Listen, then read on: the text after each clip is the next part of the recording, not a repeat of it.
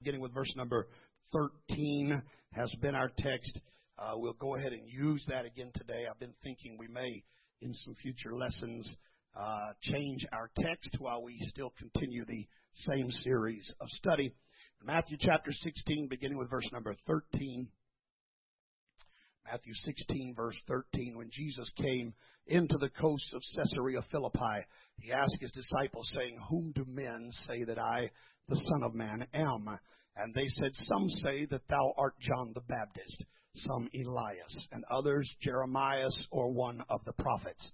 He saith unto them, "But whom say ye that I am?" Simon Peter answered and said, "Thou art the Christ, the Son of the living God." Jesus answered and said unto him, "Blessed art thou, Simon Barjona, for flesh and blood hath not revealed it unto thee, but my Father which is in heaven. And I say also unto thee that thou art Peter, and upon this rock I will build my church, and the gates of hell shall not prevail against it. And I will give unto thee the keys of the kingdom of heaven. And whatsoever thou shalt bind on earth shall be bound in heaven. Whatsoever thou shalt loose on earth shall be loosed in heaven." Amen. Praise God. Let's put our Bibles down. Let's lift our hands and lift our voices. Let's ask the Lord to talk to us today. Can we do that, everybody? Let's talk to the Lord right now.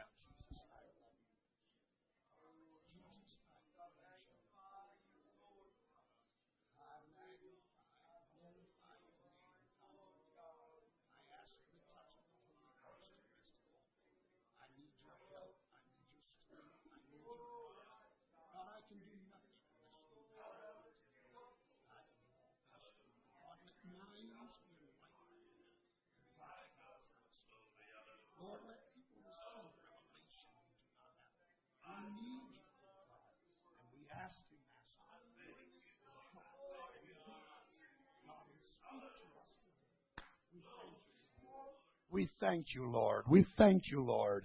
Jesus' name, in Jesus' name. Amen, amen. God bless you. You may be seated. I spent quite a while in review last week, and I don't want to do that again today. As I said, I'm trying to be aware of the time and the weather, and uh, I want you to feel like you, you uh, got your efforts worth in coming this morning. And I want God to talk to us for a little while, but I also want to give you a little opportunity to maybe slip out a few moments early if possible, and and uh, so you can get back home and, and have a little bit of time to rest and refresh yourself before tonight. So rather than go through a lengthy um, review, let's just touch on the basic points that we need to always keep in mind. The first one being that the Godhead is not a mystery beyond comprehension. It's not something that man cannot understand. Amen. Romans one and twenty, read it again. "For the invisible things of him from the creation of the world are clearly seen." Okay, now wait, wait, wait. Are what? Clearly seen. All right, everyone say it. They're clearly seen. Clearly seen. They are clearly seen. Being understood. Being what? Understood, uh-huh, by the things, by the that, things are that are made, made. Even his even eternal, his eternal power, power and Godhead, Godhead that so they that they are without excuse. And so Paul said when it comes to the Godhead, the Godhead is among the subjects that are clearly seen, it is understood, and there is no excuse for not seeing and understanding it. It's extremely simple. It's not complicated. It only becomes complicated when man starts putting his ideas and his opinions into the subject. Man just has a way of complicating the matter. Have you seen new math? I'm telling you, new math is the craziest thing I've ever witnessed. And trying to figure out what it is they're getting kids to do, I don't know. But addition and multiplication and division, what their new math is far more complicated and confusing than the old and simple math. It just is. That, but listen, that's the way it works when men get involved. When men start putting their opinions and their ideas into anything, it's only going to get more complicated. And, and, and quite honestly, the reason for that is because of this little factor we call ego. Right. We all have it. And we all need to crucify it. Well, praise God. But men's ego, they want to convince people how good they are, how smart they are. And in so doing, they just get more and more complicated. And uh, I've got to be careful. I said I'm going to try to, I'm going to try to hurry. So I, I'm going to, I'm not going to get too, too sidetracked. But um, uh, it is amazing sometimes uh, how complicated men can make things, and they did when they came up with this doctrine called the Trinity, trying to teach that there are three co-equal, co-eternal, coexistent persons in the Godhead. Um, and yet there's only one God, though there are three persons. I'm telling you, that is confusing. That is a mystery beyond comprehension. But the Godhead, as taught to us in the Bible, is really a very simple subject. Very easy to understand. Let's go through the four principles again. I hope you've got them memorized. Oh, I heard about three amens. What are the rest of you doing while I'm teaching? Dreaming about Wendy's after service? Or we should be able to quote these. You need to know these. Principle number one. Hear, O Israel, the Lord. Deuteronomy six and four. Hear, O Israel, the Lord our God is one Lord. Principle number one. There's only one God.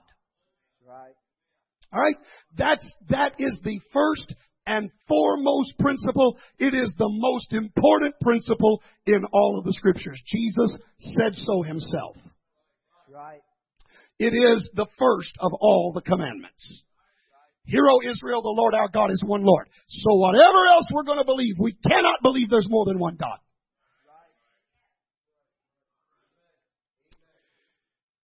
Uh, principle number two comes from John four and twenty-four.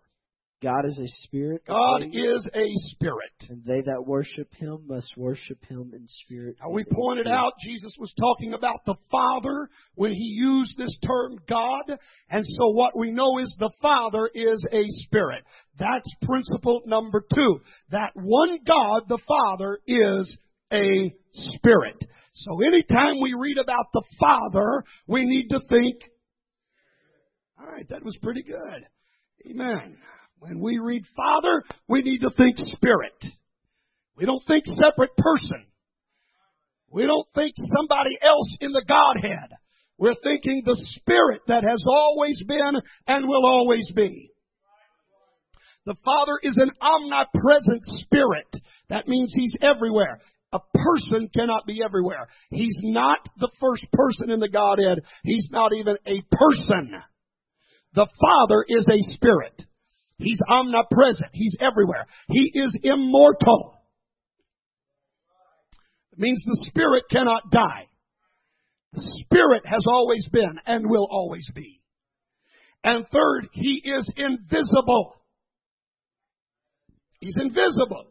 You cannot see God. And we read many, many scriptures that teach that man has never seen God and cannot see God. Because God is a spirit that is everywhere. It's not possible to see God. All right? So, so that's principle number two. Principle number three comes from Luke one thirty-five. And the angel answered and said unto her, the Holy Ghost shall come upon thee, and the power of the highest shall overshadow thee. Therefore also the holy thing which shall be born of thee shall be called the Son of God. So that which was born of Mary is what we call the Son of God. Uh, Jesus said in John chapter three that that which is born of the flesh is flesh. Mary was not a spirit. Mary was flesh. Therefore, whatever was born of Mary was flesh. And the angel said, that which was born of Mary is what we call the Son of God. So when we read about the Son, we should always think flesh. We read about the Father, we're thinking spirit. We read about the Son, we're thinking flesh. As the Son, he grew weary. As the Son, he got hungry. As the Son, he suffered. As the Son, he wept. As the Son, he died. Right. All of those are things that happened to his flesh. Right. All right. And then principle number four brings it all together. We get this from Second Corinthians five and nineteen. To wit, that God was. To wit, that Christ. God, that's the Father, which is the Spirit. Spirit. So to wit, that the Spirit. What? Reconcile. Wait a minute, wait a minute. Back up to where I left off. To wit, that God, or the Spirit, was in Christ. Was in Christ. That's the Son, which is the flesh, reconciling the world unto himself. Now look at this. Here's what Paul said. We know, to wit, we know that the Spirit was in the flesh, reconciling the world to himself. Not themselves. Not two different people. Not the Father's the first person, the Son's the second person. But what we see in Second Corinthians five nineteen, the Father, the Spirit, was in Christ, the Son, reconciling the world to one being. Himself, singular. This is what we know, that when we look at the man Christ Jesus, yes, he was flesh on the outside, and it's that outer flesh that we call the Son. But on the inside of the Son was the eternal Father. Jesus was not just a man, but he was God and man. At any given moment, he could act as God or he could act as man. He could speak as God or he could speak as man. And I'm telling you the answer to any issue you've got in the New Testament that involves the Father and the Son, you just look at it in these terms. You ask yourself, is Jesus speaking now as the Father or is he speaking as the Son? Listen, there have been times, because I am a father and a pastor, there have been times I've had to set my children down and say to them, I'm not talking to you as your dad right now. I'm talking to you as your pastor. Because I've had to give them spiritual advice that I wanted them to understand. This is not just some old fogey daddy that's out of touch with everything. This is what I feel in the Holy Ghost. All right? And they've got to understand who's speaking. Is it father or pastor? And there have been other times that I've given them advice and I've just admitted, now look, this is daddy talking, all right? I'm not saying this as your pastor. I'm just telling you the way dad looks at it. All right? So does that make me two different people? Absolutely not. And the same thing is going on with the man Christ Jesus. He could speak at any time as the Father. He could speak at any time as the Son. He could act as the Father. He could act as the Son. Because he was both. According to Isaiah nine and six. For unto us a child is born. Unto us a son is given. A son, a son, a son is given. And the government shall be upon his shoulders. And his name shall be called Wonderful Counselor, the Mighty God, the Everlasting Father, and the Prince of Peace. The Son shall be called the Father. That's what Isaiah said. Amen. And so he was, he was both God and man. And that's what we need to understand about him. Praise God. We talked about this. We went into great detail on this fact last week. And so now, now we come to the conclusion of the matter. And that is that there are not three persons in the Godhead. The Father is not the first person in the Godhead because, first of all, the, pa- the Father is not even a person. Jesus is not the second person in the Godhead. Colossians two and nine says, for in him that is, in Jesus dwelleth all the fullness of the Godhead bodily. Jesus is not in the Godhead. The Godhead is in Jesus. This is important. We need to understand this. All right. So, so this, these are the things that uh, that we've tried to point out over the last few weeks. So let me let me pick up here and go through a few things. I want to talk to you about a few scriptural examples that further show to you how that God was in Christ, how that there is only one God. I'm going to give you just a few of these, and then, Lord willing, the next time we're going to start into some questions that I've received, questions that I've been asked by Trinitarians, and we're going to deal with things like, let us make man. You ever had anybody ask you about that? Why did he say let us if there was only one up there? We're going to answer that question, all right? We're going to deal with what Stephen saw when he looked steadfastly into heaven and saw Jesus and the glory of God, Jesus standing at the right hand of God. We're going to deal with what that means, all right? We're going to deal with what happened on Jordan's banks when Jesus was baptized and a voice spoke from heaven and the Spirit descended like a dove. We're going to deal with all that when we get to the question section. All right, but let me just take a few moments today and deal with just a couple of things that I think are important to help us get a clearer picture of the fact that there's only one God and His name is Jesus. Amen. Let me start out by talking to you about the plan of redemption. I've said it many times behind this pulpit and will say many more times if God allows me a few more years. I can promise you, you're going to hear it over and over and over. But it's simply this. God was not surprised by the fall of mankind. God did not all of a sudden uh, wake up one day and say, oh, no, what have I done? Look at man. He sinned. How am I going to fix this problem? It didn't work that way. I'm telling you that before God ever created Adam and Eve, He already had a plan to redeem them. He knew what they were going to do. He understood that man was going to commit sin and that because of that, man would have to be redeemed.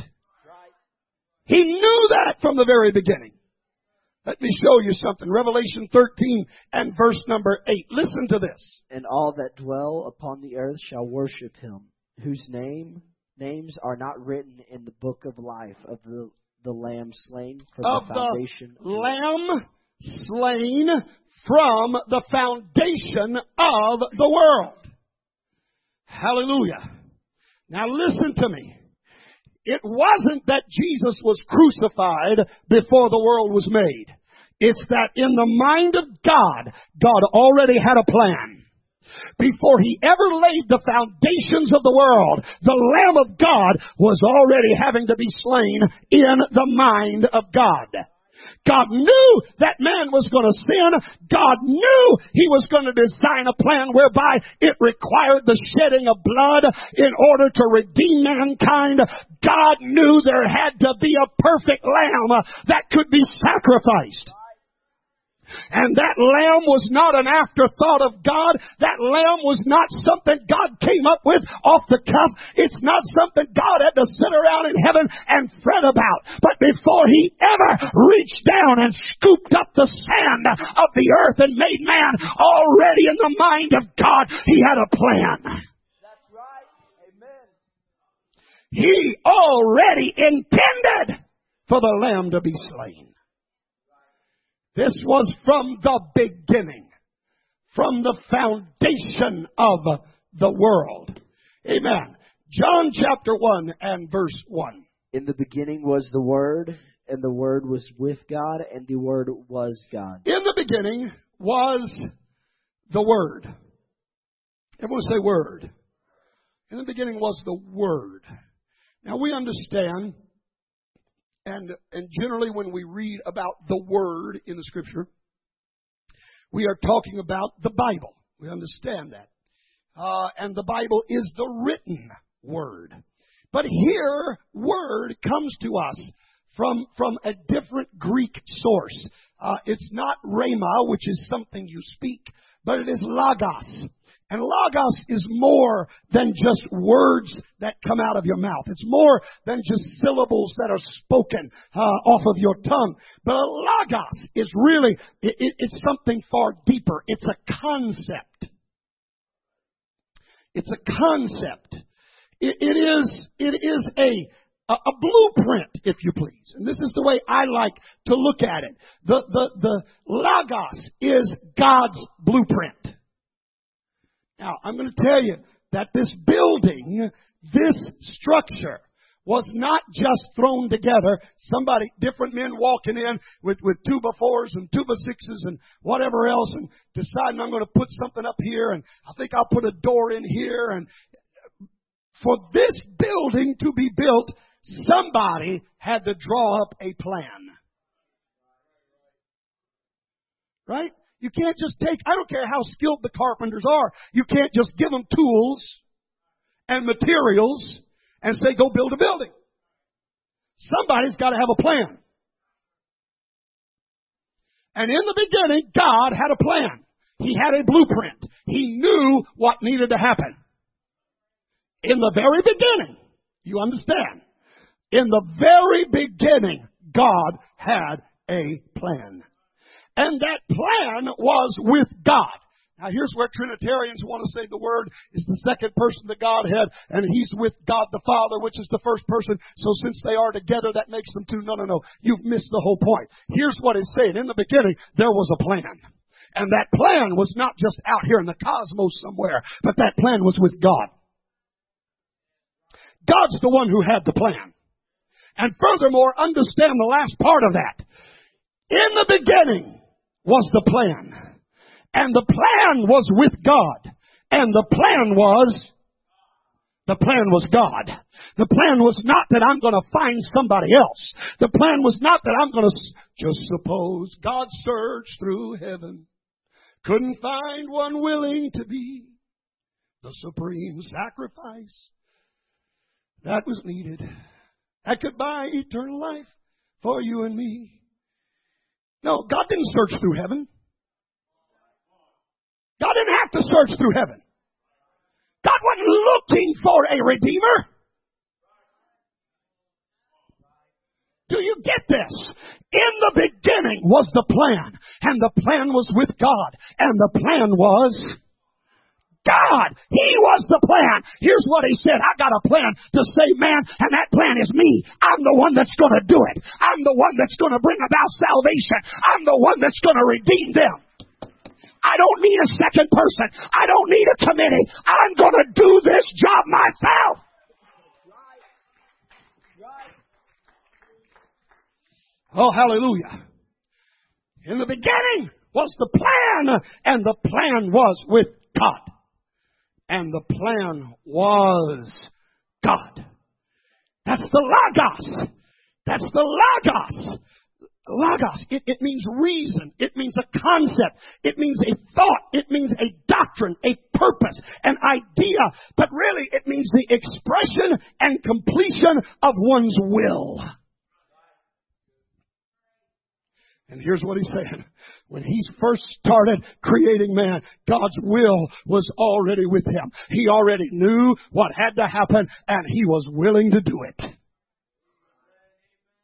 I'm not going to look around and send my little boy to do the dirty work. I don't need to find a second person to do this job. Oh, hallelujah. Now, here's the problem. Because of this plan, the plan said that in order for man to be redeemed, there has to be shedding of blood. Read for me Hebrews nine twenty-two. And almost all things are by the law purged with blood, and without shedding of blood is no remission. This is the way God set up His plan. This is the way He did it. All right? It's like a builder who, who comes along and says, look, we're not going to use, we're not going to use wood. Uh, the plan calls for metal studs. All right. If that's what's in the blueprint, then that's the way it's got to be. And in God's blueprint, here's what he said. The only thing that can take away sin is blood. Now that's God's will. That's his plan. That's his blueprint. God said, it's going to require blood to redeem mankind. And I'm going to be the Redeemer. But here's the problem. God, the Father, is a, a spirit. A spirit doesn't have blood. Now the blueprint requires blood. The plan calls for blood. But the Father, a spirit, doesn't have blood. But he didn't have to look for somebody else that did have blood. No, John one fourteen tells us how he remedied this situation. In the beginning was the Word. The Word, the blueprint, was with God. And that plan, that blueprint was God. And so how are we going to remedy this? Verse fourteen. And the Word was made flesh. And that blueprint, that plan, that will was made flesh. Flesh. God said, here's how I'm going to fix it. Right now, I am nothing but spirit. But in order to redeem mankind, my plan is going to become flesh. I'm going to take on what I've never had before. I'm going to assume a robe, a coat that makes me like my creation. Because if they're going to be redeemed, there's got to be the shedding of blood. But I can't just have anybody shed their blood because their blood's tainted. Their blood's carrying sin. Their blood's been handed down from Adam, the original sinner. So God said, I'm going to I'm going to come up with something else. I'm going to do something else. I myself, who am sinless, I'm going to take on a coat of flesh and I'm going to shed blood for them.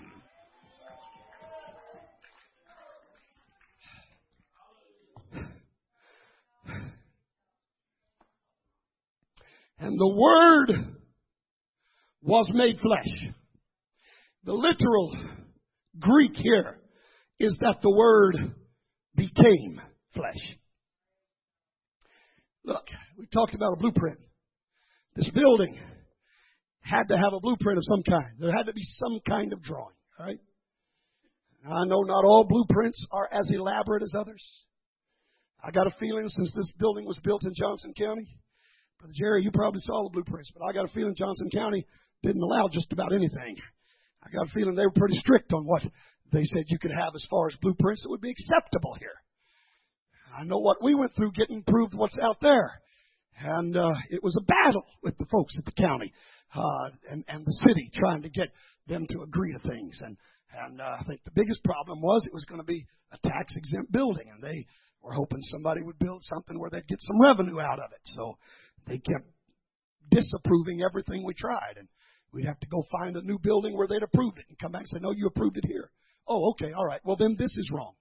And on and on we went. So I, I just, I don't know how elaborate the blueprints were. I got a feeling Johnson County required some pretty elaborate blueprints. But this is what I'm going to tell you. I don't care how detailed those blueprints are. You can't have church in a set of blueprints.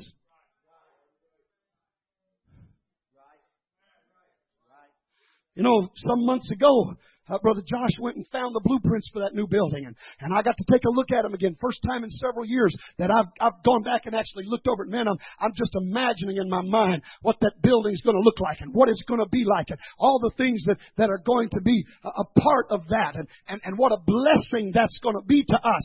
And I'm going to tell you, it's all imagination when you're just looking at the plan. Can't have church in the plan. We can't have a, a, a Christmas banquet in the fellowship hall of the plan. At some point, that plan has to be fleshed out. It's got to be put into action. And somebody's got to dig some footers and pour some concrete.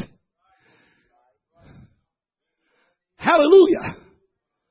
Somebody's going to have to do some work so that the plan can become reality. God had a plan, and the plan was God. He said, here's what's got to happen. I'm going to take on flesh so that I've got blood to shed for them. And so First Timothy three sixteen says this, and without controversy, without controversy great is the mystery, great is the mystery of godliness, not the mystery of the Godhead, but the mystery of godliness. Read. God was manifest, God was manifest or made known in the flesh. Oh, hallelujah. The Jews tried for centuries to get to know this God. They learned bits and pieces about him. But one day, he arrived on this earth as one of them. And he became known. He was manifest in the flesh. Who was? God was. God, when we read God, we're talking about the Father. The Spirit was manifest. The Spirit was manifest in the flesh. And I'm telling you, while he walked in the flesh, he was justified in the Spirit. He was seen of angels. He was preached unto the Gentiles. He was believed on in the world, and he was received up into glory. Who was? God in flesh. That's who. Not the second person of the Godhead, but God in flesh.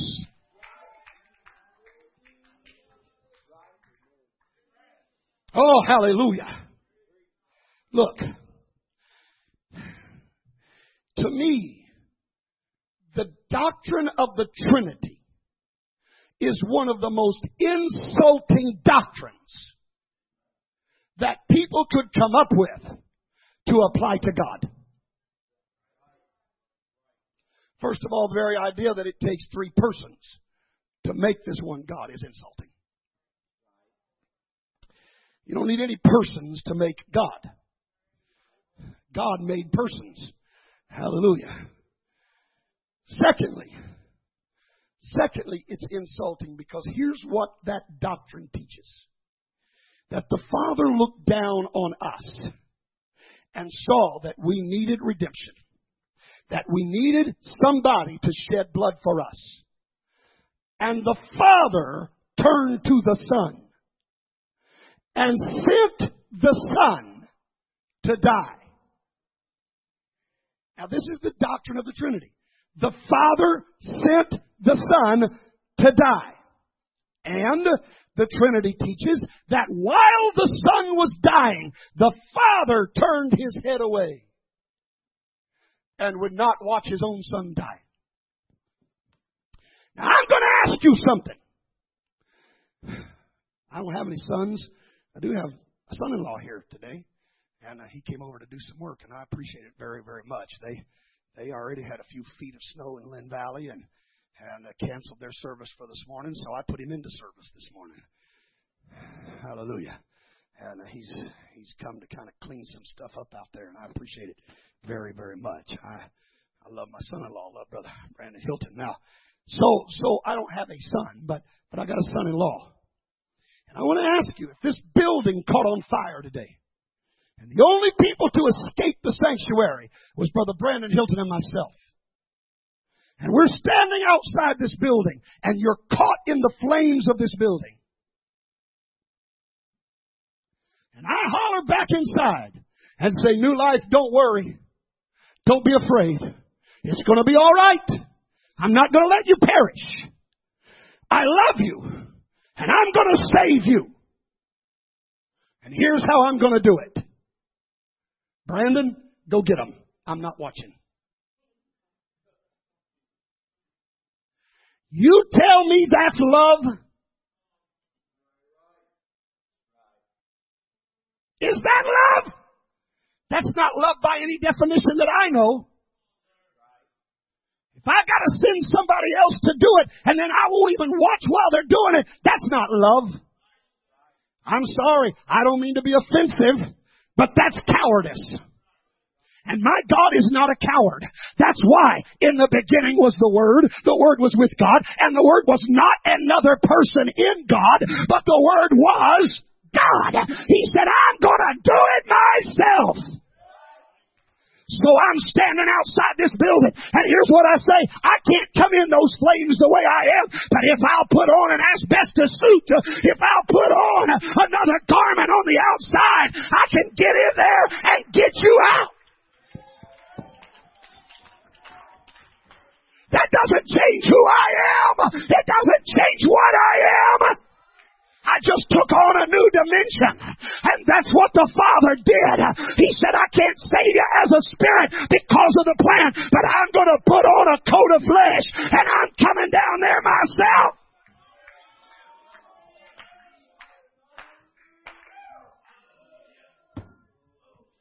Woo!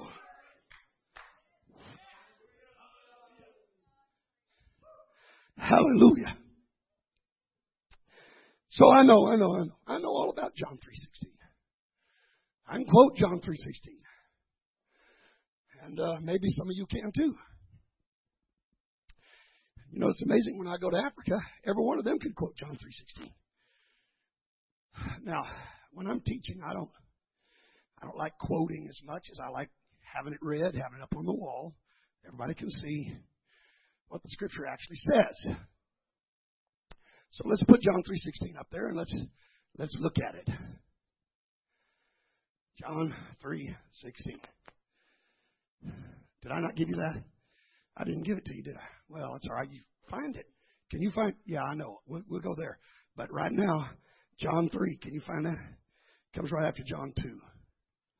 All right. I'm just making sure. Just trying to help. Verse sixteen comes right after verse fifteen. Got it? All right. John three sixteen. What's it say? For God so loved the, world, so loved the world that he gave his, he only, gave his only. Now here's an important thing. Because the Trinity teaches that Jesus is the eternal Son of God. John three sixteen does not call him the eternal Son of God. He's called the begotten Son of God. There's a big difference between that which is begotten and that which is eternal. That which is begotten has a beginning. God so loved the world that he gave the Son which had a beginning. That whosoever, whosoever believeth in him, him should not perish, but have eternal, everlasting, everlasting life. life. So this is what the scripture says. The Trinitarians want to tell me. So the Father loved us so much that he sent the Son, and the Son died for us, and the Father didn't watch it happen. And that's the way they interpret John three sixteen. My answer is, you can't You can't properly interpret John three sixteen until you read First John three sixteen. First John three sixteen puts John three sixteen in its proper perspective. Because John three sixteen is not talking about one person sending another person. Right.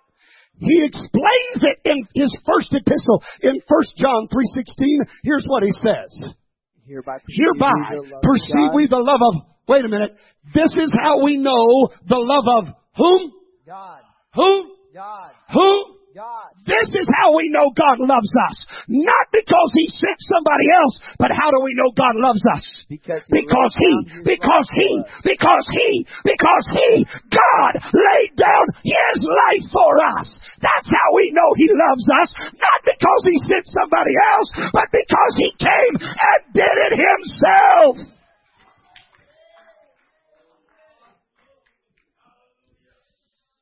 Oh, hallelujah. Praise God. That's how we know God loves us. That's how we know God loves us. Because God said, I'm going to do it myself. Now that's love. That's real love. Hallelujah. Praise God. Thank you, Jesus.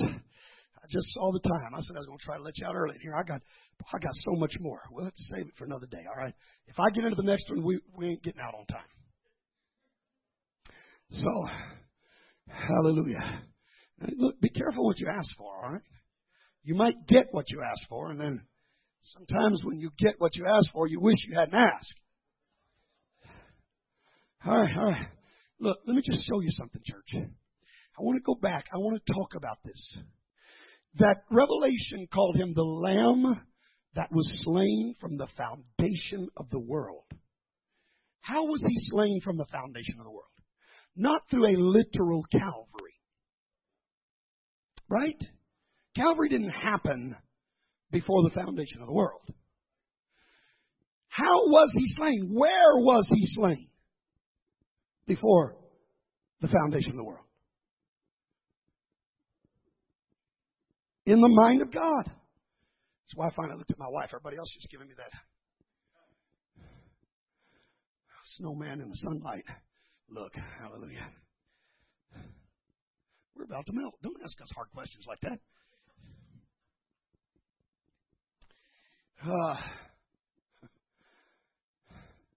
he was not slain literally, but he was slain in the mind of God. From the foundation of the world, it was done. Because when God determines something, it doesn't change. When God made his plan, he didn't have to alter the plan. He didn't have to go back and make adjustments. So from the very foundation of the world, the Lamb was already slain in the mind of God. That's why in the beginning was the plan. The plan was with God, and the plan was God. You understand? In his mind. This deed is done. It's settled. Go back to some of the things we talked about Tuesday night. God calling Abram, changing his name, saying your name is now Abraham, which is the father of many nations. Now, when God said that, it was already done in his mind. Abraham didn't have seed as the sand of the sea and the stars of the heaven in a literal sense, but he did in the mind of God. In fact, when God would speak to him, he spoke of your seed. Not the seed that is coming, but your seed. He spoke of it as though it already existed because in his mind it did.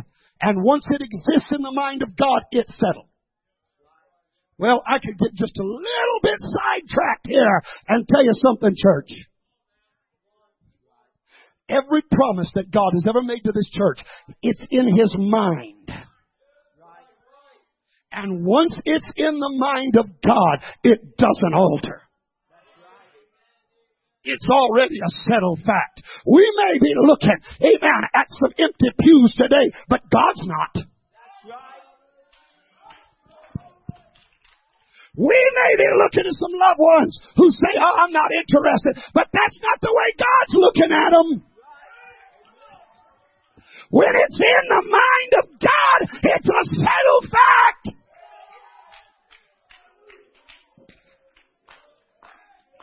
Woo! Once God has established something in his mind, there's no turning back, there's no going back, there's no changing, there's no altering. God knows what's going to happen. He calls those things that are not as though they were.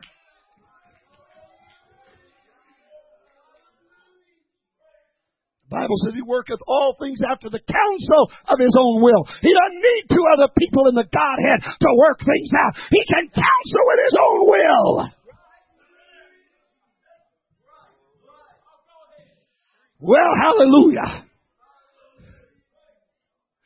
And so once it is determined in the mind and the plan and the will of God, he can talk about it as though it is current.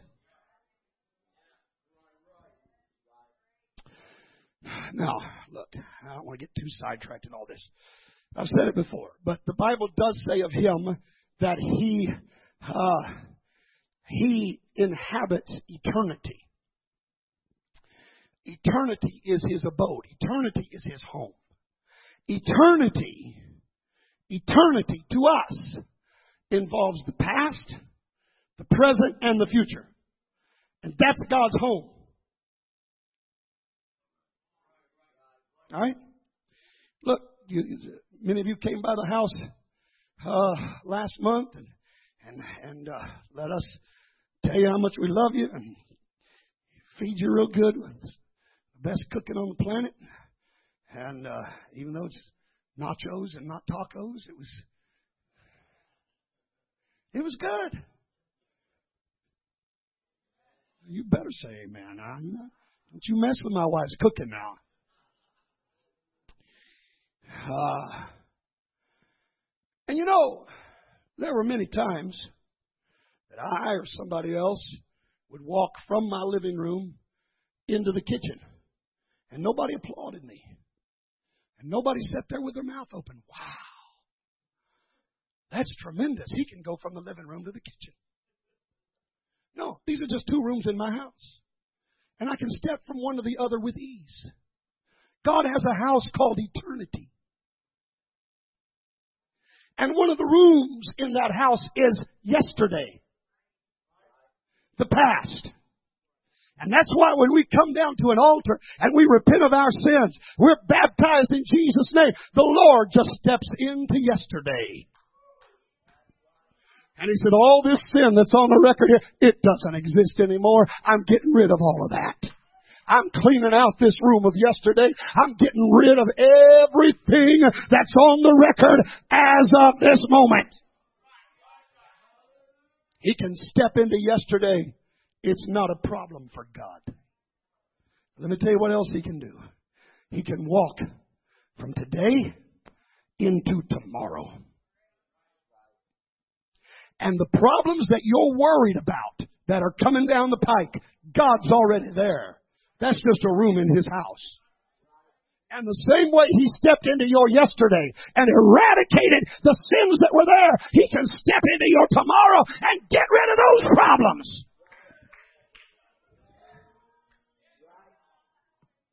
So these are all things that exist in his house. And that's why God can step into the future and call Abraham the father of many nations. He's just speaking from the room of tomorrow. And in tomorrow, it already exists. So, Jesus was the Lamb slain from the foundation of the world. How is that? It's because way back here, before yesterday was, God had already stepped in to that tomorrow. And he saw the Lamb hanging there. He saw the sacrifice that was going to be made, and it was done. So I said all that to say, here's a good answer to a question that some of you, maybe maybe you don't ever get asked. Usually if you get asked this question, it's somebody who thinks they are a scholar or a theologian. Generally, uh, most people on the street don't think about these kinds of things unless somebody points it out to them. But I want to just show you a scripture here, and we're going to explain it in the light of what I said, and then I'm going to quit, I promise. Pronto. Muy pronto. I used I used Spanish the other the other service, so let's do it again. Muy pronto. Hallelujah. All right, now, now, now, I want you to read for me what Jesus said in John chapter seventeen. John seventeen, verse five, Jesus is praying. Read. And now, O Father, glorify thou me with thine own self. All right, now hang on, hang on. Let's take it a little bit at a time. And now, O Father. When we read Father, we think. So here, Jesus is speaking as the Son. It is his flesh that is speaking. Not one person speaking to another. But the flesh is talking to the Spirit. And here's what the flesh says to the Spirit. Glorify thou me with thine own self. With what? With the glory. With the glory. Which I had, which I had with thee. Before, before the world was. What glory did he have with the Father before the world was? I'll tell you what glory it was. It was the glory of the cross. He had that in the mind of God. Are you hearing me? He had that in the mind of God. He was the Lamb slain from the foundation of the world. This is not a pre-existent Son of God who had glory along with the Father in eternity past. This is the man Christ Jesus. And you know what's about to happen? John seventeen, do you know what's about to happen? He's going out that very night into the Garden of Gethsemane. This is his last meeting with the disciples. He's going out to spend an agonizing night in prayer only to find the sun about to come up and Judas walking in with an army of Romans behind him. He's about to head to Calvary. And what's he saying in this prayer? And now, O Spirit, glorify me with thine own self, with the glory which I had with thee before the world was. I was the lamb slain from the foundation of the world. I'm ready to face that glory now. The suffering, the agony, the pain, the tears, the death. As terrible as it was. Somebody said it was a terrible, wonderful cross.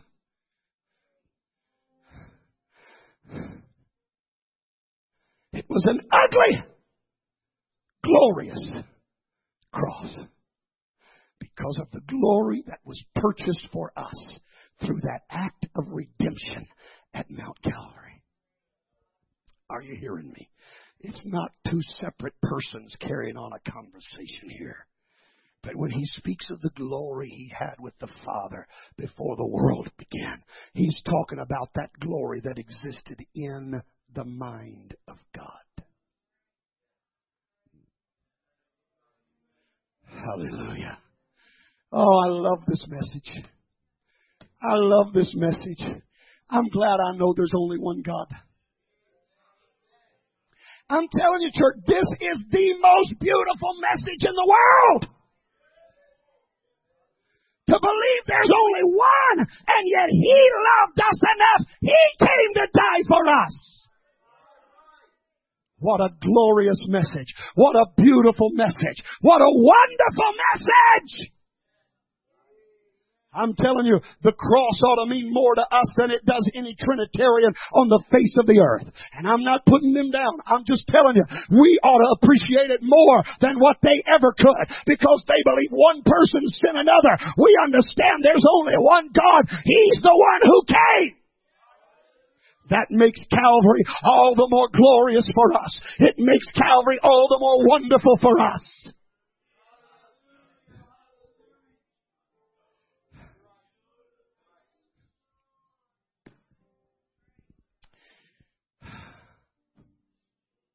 Do you understand? Do you understand? That cross, that cross that was fashioned from a tree. Who made that tree? The one that was going to hang on it. He made the tree they hung him on.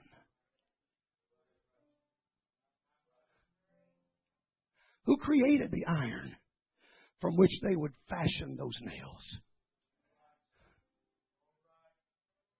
God did.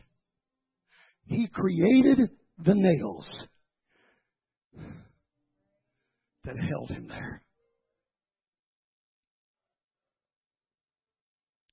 Who created the men that put him on that cross? Who created the soldier that pierced his side with a spear? Who created the crowds that spit in his face and beat him and mocked him? Who did it? This wasn't the second person in the Godhead. This was Elohim, the Creator, Jehovah, Adonai, El Shaddai. Hallelujah. This was the one who said, let there be, and there was. And the very things that he created were now being used against him, but it was all a part of his plan. That tree didn't spring up overnight, Brother Thompson. That tree had been growing for a while. It took many, many years for that tree to become sturdy enough, big enough, strong enough to make a cross out of. But way back, God started the wheels in motion to get a tree at the right place at the right time. Because in the beginning was a plan. And that plan was with God. And that plan was God. I'm going to get everything together. I'm going to get everything right. And at the appointed time, isn't that what Galatians said? When the fullness of time was come, God sent forth His Son, made of a woman, made under the law. The Son was made of a woman. When the fullness of time was come, God created a human body. He made the womb that incubated Him.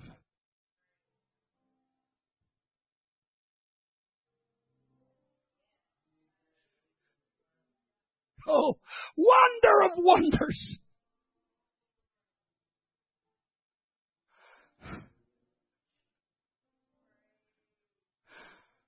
A God who's too expansive for the universe takes on a body that fits in the womb of a young girl.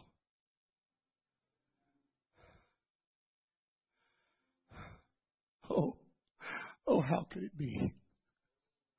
How could it be? But it did it. You talk about love. Hereby perceive we the love of God.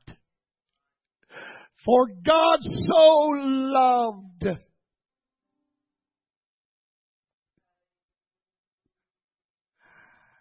Hallelujah. Let's stand. Let's lift our hands to Him today. My